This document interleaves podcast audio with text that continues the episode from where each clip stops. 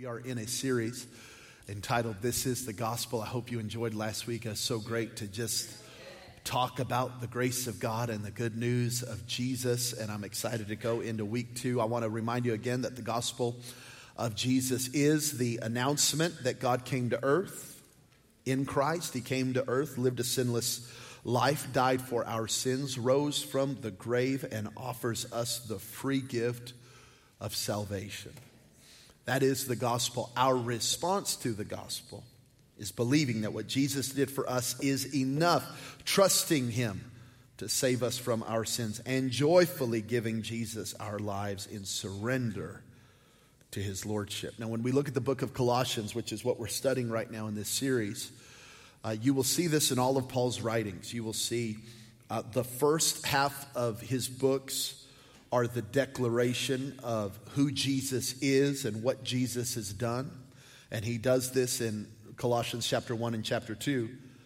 But then he goes into our response in the second half of every book. He does this in Ephesians, Galatians, he does this all through his writings.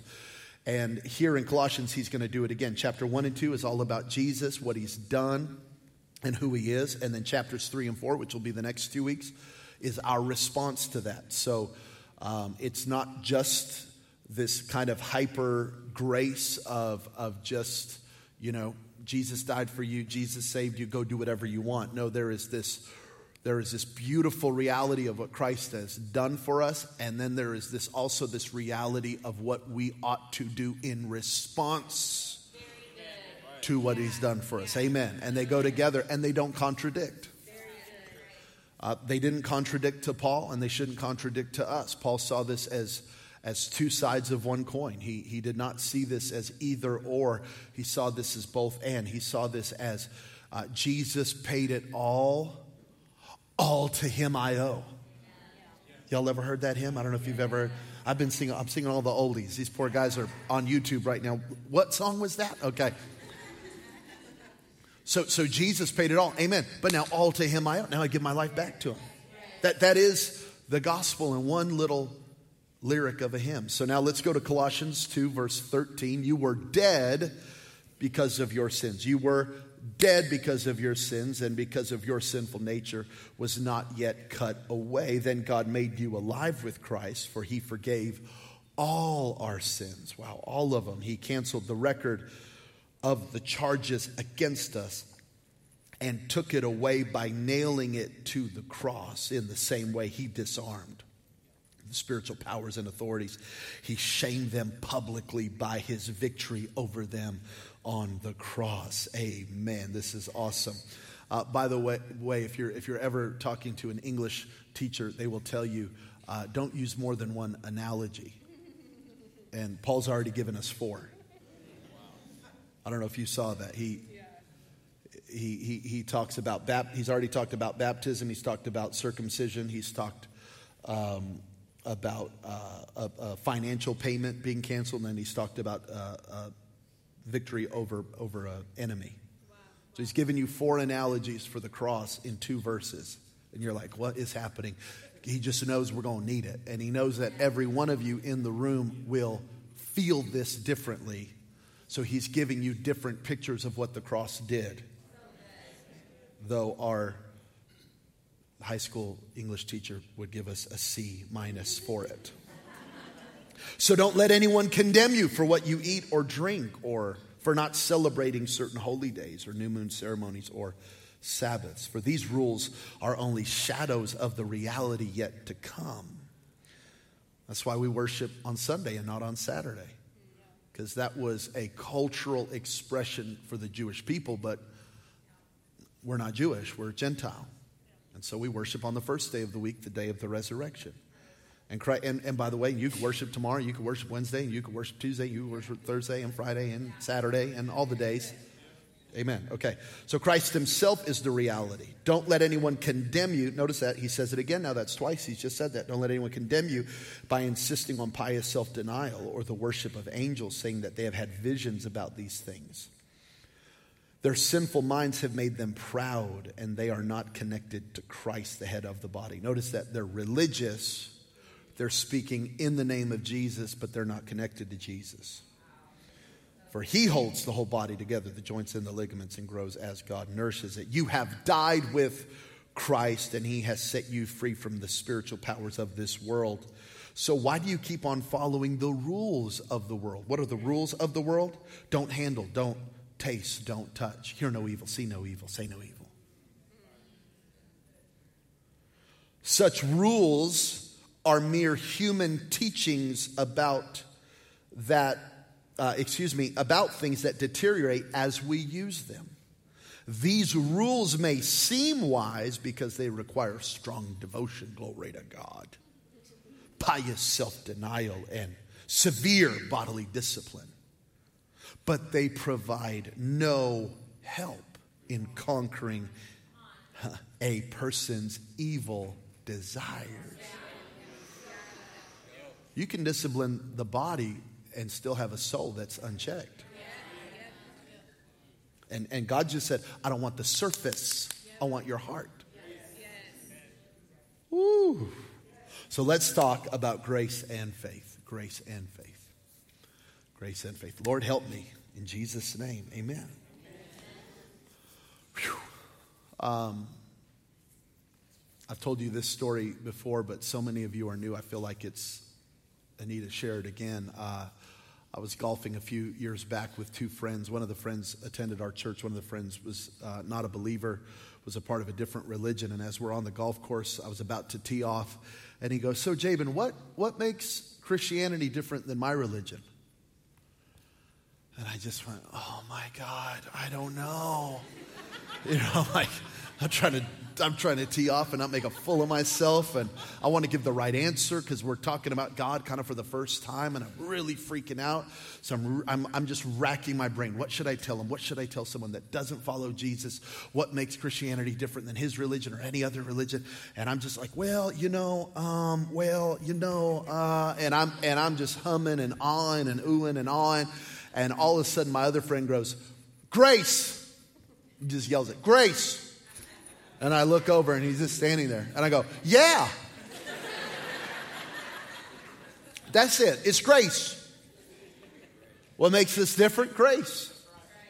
That we're not earning or trying, we are receiving. Let me tell you how your walk with God started. John chapter 1 verse 12. To all who believed him and accepted him, he gave the right to become children of God. That's where you start. Okay, let me just let me try to break this down. When your life of faith began, you start as a child of God. You don't start as a slave or a servant and grow into a son or a daughter. Very good. Very good. You start as a son and daughter and you actually mature into a servant.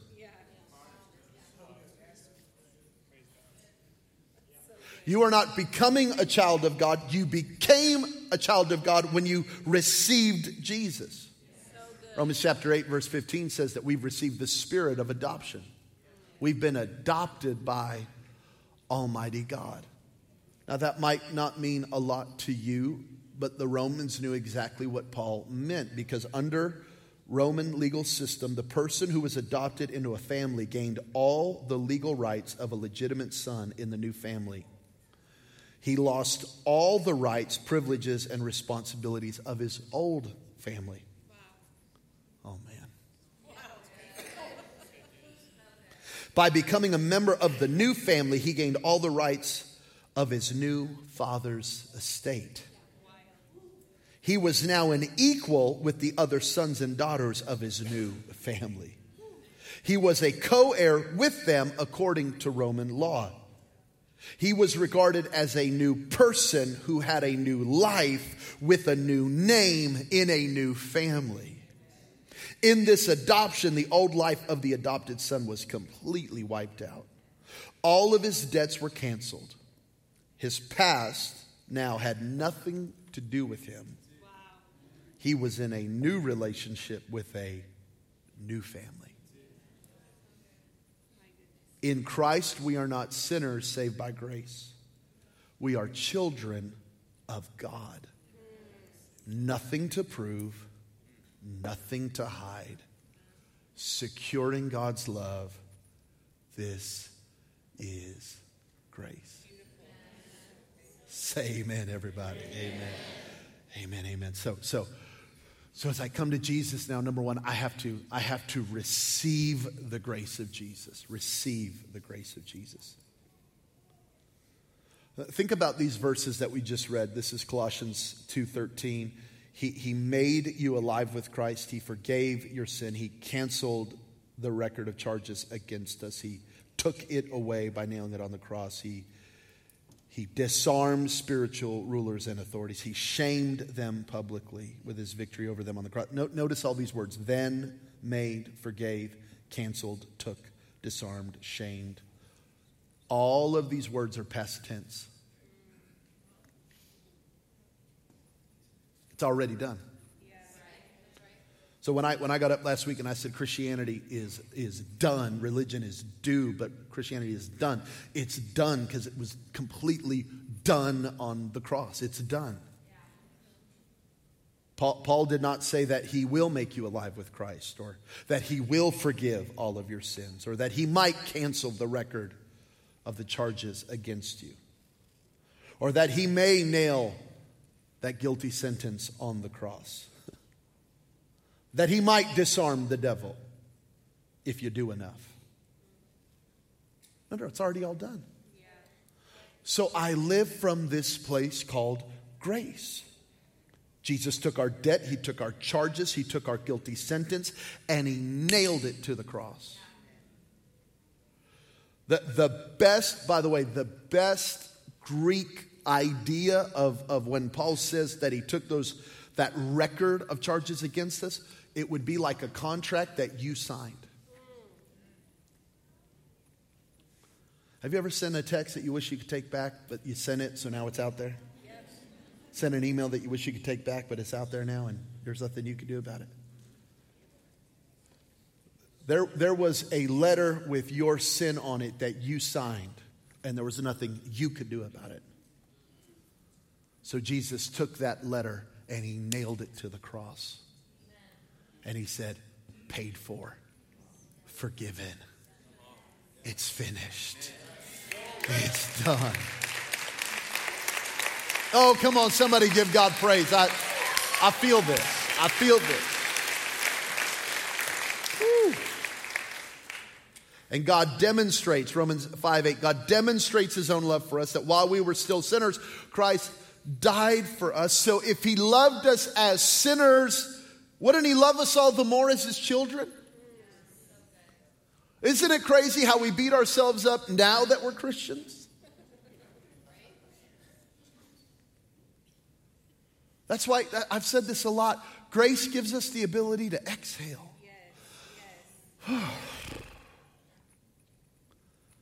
To breathe. To to relax. I don't have to put my best foot forward in God because He sees everything. Man, this is so good. So, so verse 16 and verse 18, John says this. So don't let anyone condemn you. Don't let anyone condemn you. So we, we've read Romans 8 1, right? There's no condemnation for those who are in Christ. Now, that, that's a condemnation from the law and a condemnation from Satan. But now there's another condemnation. It's from religious people.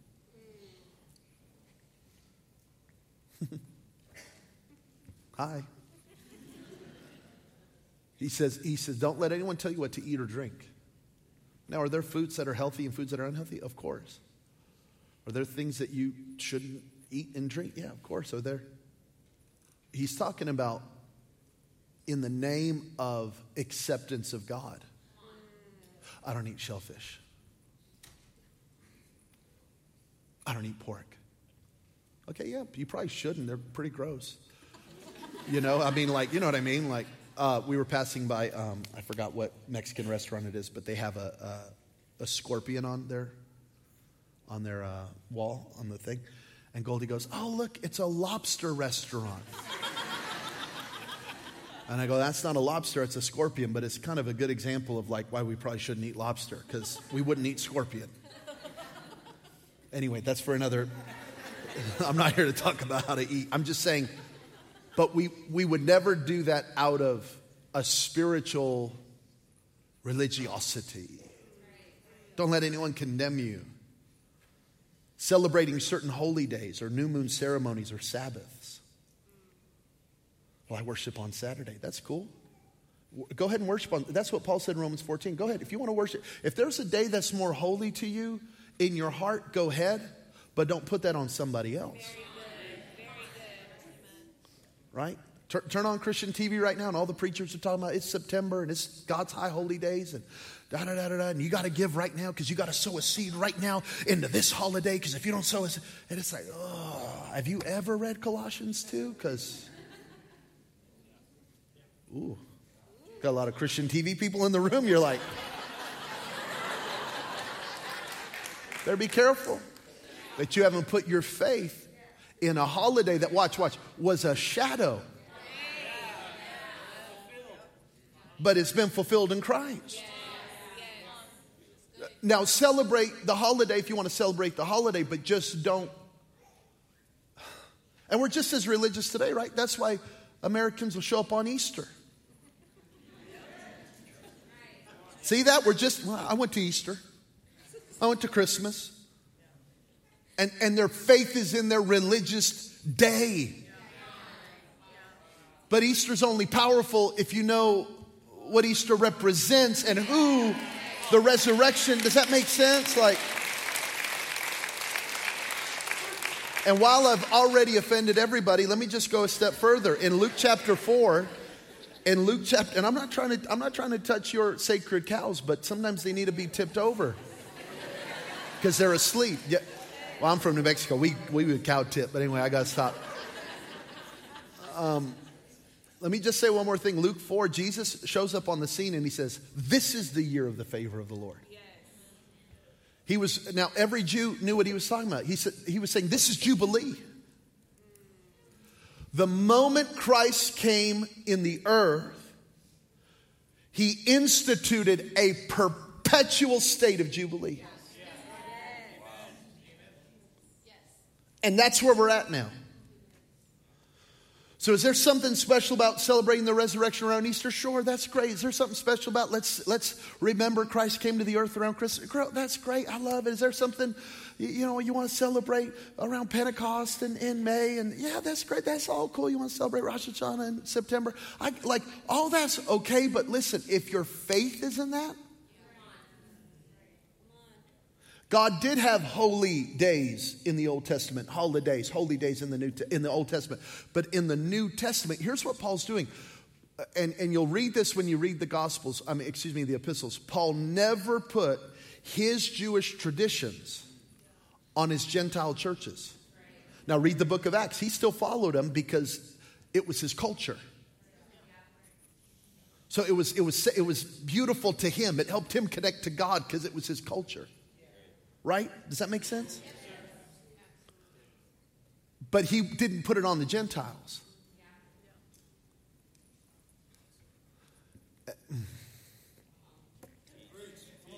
Pious self denial. Just ca- ca- capture what he's saying. The worship of angels.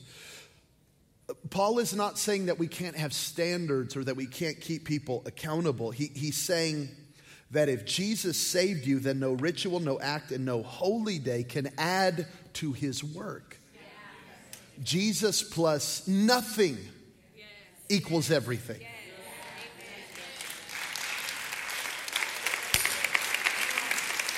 And some of you are going, then why am I here?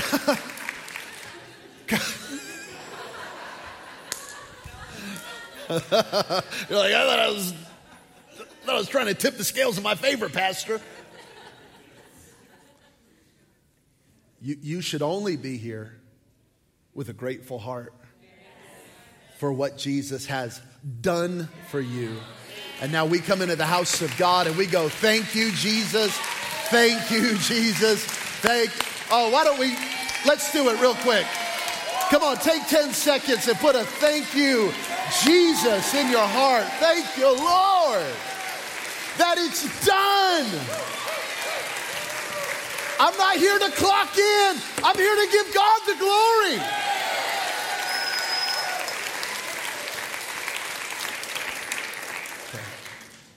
See, legalism is when I put on you what God put on me.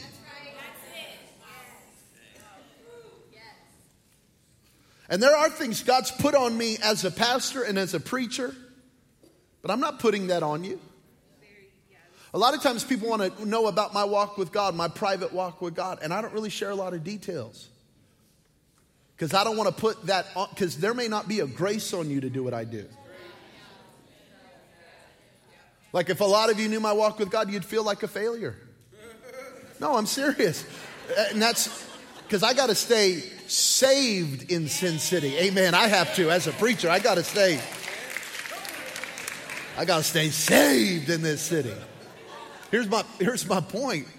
I'm not putting that on anybody. The way I read my Bible and the way I pray and the way I fast and the way I walk with God. That's it. Because I wouldn't. I am not putting what's on on me on you. That wouldn't be fair. Legalism is obedience out of fear, not out of love. Legalism is when you're trying to impress God, not walk with God. So Paul says, here's this, here's this thing that's happening in the world. Do not handle, verse 21. Do not taste, do not touch. Such rules are mere human teachings about things that deteriorate as we use them. In other words, as you as you do it more and more, you'll lose the fire of it because it wasn't born in the Spirit of God, it was born in your flesh. Is Paul saying we shouldn't be disciplined? No, of course. Of course not. Go, of course, be disciplined. Great. Have disciplines. Don't put your faith in them. That's all he's saying. I'm a disciplined tither, man. I got, I get paid on the first and 15th, and I tithe, and I, I kind of tithe right on the dot, like right when it hits the account. Shannon goes, You're a little weird about that. I go, I am a little weird about that. But I'm just a little weird about that. But I don't think God loves me more. I'm just a little weird. Does that make, does that make sense? Like, the, the other day was like the 17th. Uh, yeah, it was like last month, it was like the 17th. And I looked at my phone, I go, Is it the 17th? I mean, like fear came over my face. Shannon goes, Yeah, and I go, Oh my God, I didn't tithe. I mean, I literally, I'm just, I'm just a little legalistic. Amen. I'm working on myself. Amen. Praise the Lord. I wouldn't put that on you. You got to tithe on the 15th. God's got No, I just, I'm just a little weird. That's okay. I'm just a little weird. But, but my faith isn't in that. My faith is in Jesus. These rules seem to be wise because they require strong devotion. But, but watch this. They provide no help in conquering a person's evil desires. See, because the gospel changes you, not just the outside. Like the gospel changes your desires, not just your actions. Very good. It will change your actions, but it changes your want to. See, repentance is more than refusal, it is a replacement of passions. Repentance is not just, I don't do that anymore. It's, I don't want to do that because God changed me. And I don't judge anyone else for doing that. I just know what God's done for me and in me and what He's replaced in me. I got six minutes. Pray. Number two. Number two, you got to receive the grace of Jesus. Number two, though, you got to place your faith in Jesus. Verse 6 just as you accepted Christ as your Lord, you must continue to follow him. Follow him. Follow him. Follow him. If you're following Jesus, that means your walk is different.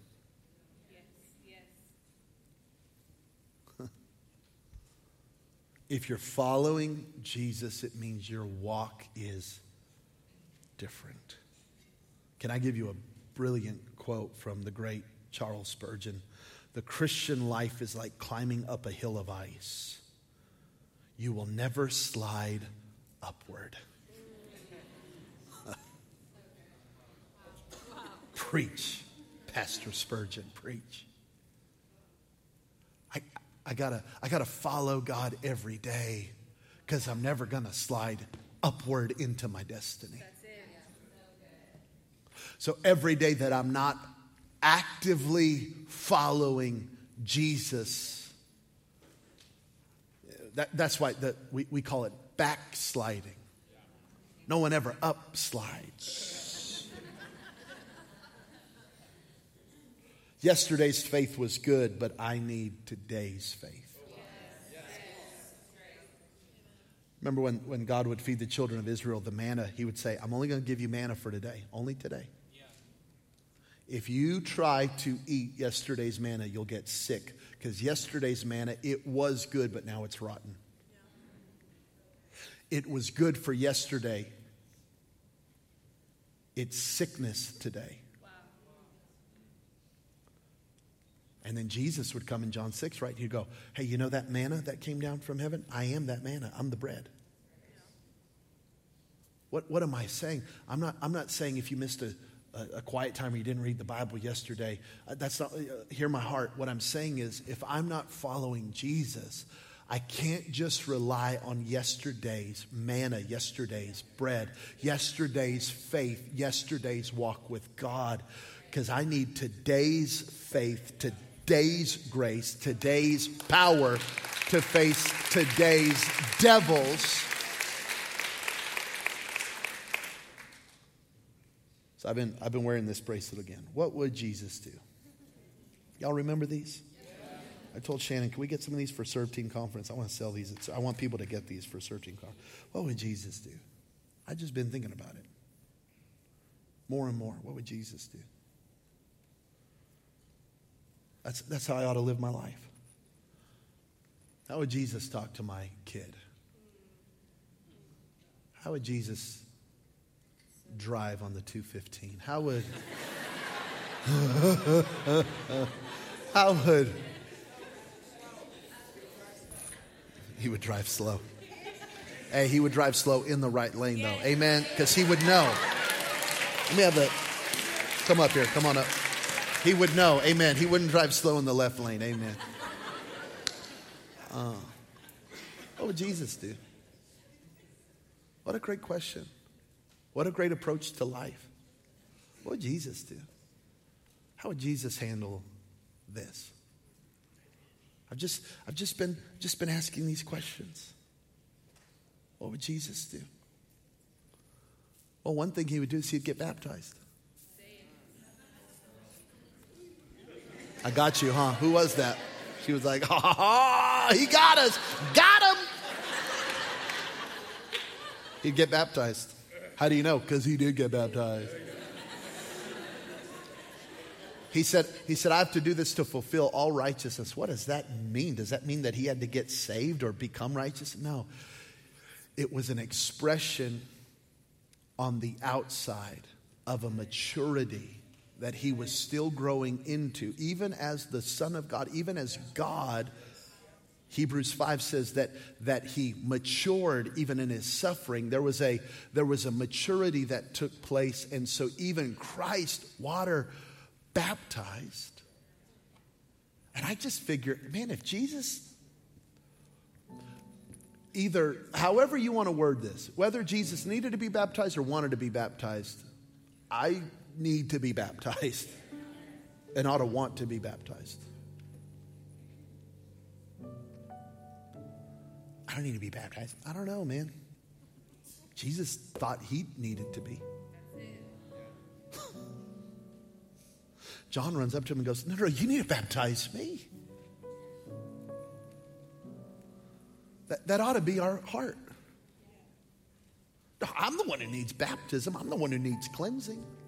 I'm the one who needs to go public with my faith. Did, did you catch that Paul brought us back to baptism in Colossians 2? Verse 12 For you were buried with Christ when you were baptized. And with him you were raised in a new life because you trusted the mighty power of God who raised Christ from the dead. You were buried with Christ in baptism. Buried with Christ in baptism. That's why we're offering baptism all month. So that you have that moment of, I've died to my old life. I've been raised in a new life with Christ. And now I can say what Paul said in Galatians 2:20, it is no longer I who live, but Christ who lives in me. This life I live, I now live by faith in the Son of God. It's a big deal. Okay, faith in Jesus, faith in Jesus, faith in Jesus, faith in Jesus. Faith is not gritting your teeth. Did you just hear me? Faith is not gritting your teeth. Faith is not spiritual constipation. That's not faith. Faith is a change of direction. Faith is walking towards God, not away from God. That's all faith is. I got this picture of me and my, my daughter.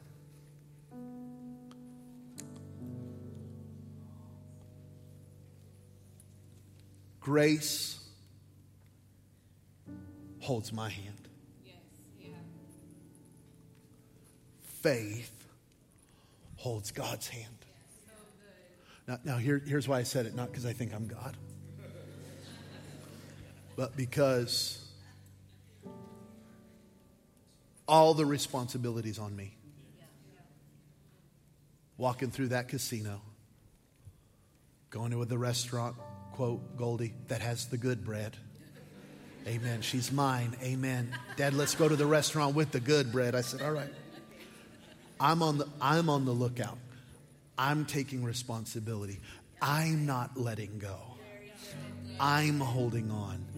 I'm about to pay the bill for the food she's not going to eat. I'm going to. I'm going to. It's all on me. It's all on me. It's all on God. And all faith has to do is look at Starbucks. Oh, casino.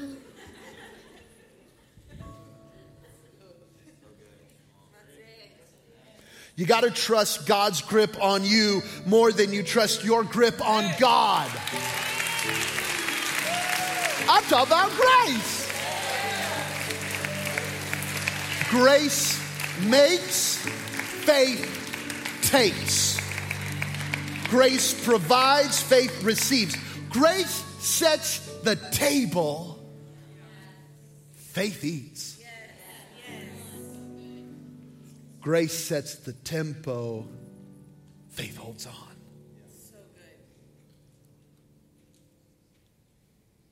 Faith is not trying, faith is receiving. Faith leads to works. But my faith is never in my works.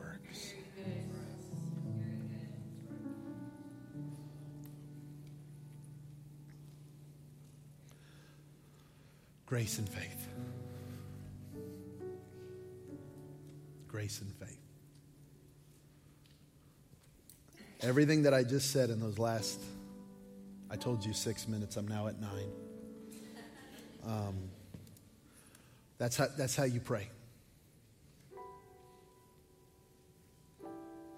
He set the table. All prayer is, is eating at the table of That's all prayer is. All prayer is receiving what Christ has already gave on the cross. Think of it that way. I'm not changing God's mind. Now, when I say things like that, here's the comments that hit my Instagram DM. Well, God changed his mind with Moses. Well, God create, uh, regretted creating man in, with Noah. Okay, go ahead and take, if you want to, theologian, take two very obscure Hebrew scriptures that you really don't understand and, and create a theology on that if you want. If you want, like if that's what you want to do. If, if you're an Old Testament theologian. Or hang out in the New Covenant. so this is why Kenneth Hagin said, I read everything through the epistles. Yes. Yes. my lens. Anybody wear glasses in here? Anyone wear glasses? Okay, okay. I need to. My doctor said I need to. I'm not yet. I'm refusing. Just give me till I'm 40, doc. Uh, I, am seeing, you're seeing everything through those. I see everything through the lens of the epistles. So, what was with that argument with Moses and God? I'm not totally sure. I, it wasn't a common thing, it was very rare and it was a very unique relationship. It's, it's done. He is willing. Yes. Yes. That's where I'm hanging. That's where I'm hanging. Lord, we receive your grace. Pray with me. Pray with me. All over the room. Every voice together say, Jesus, I believe in you. I believe you died for me. I believe you rose again. And that is enough. Forgive me of my sins. Change me from the inside out. Jesus, be my Lord, be my Savior.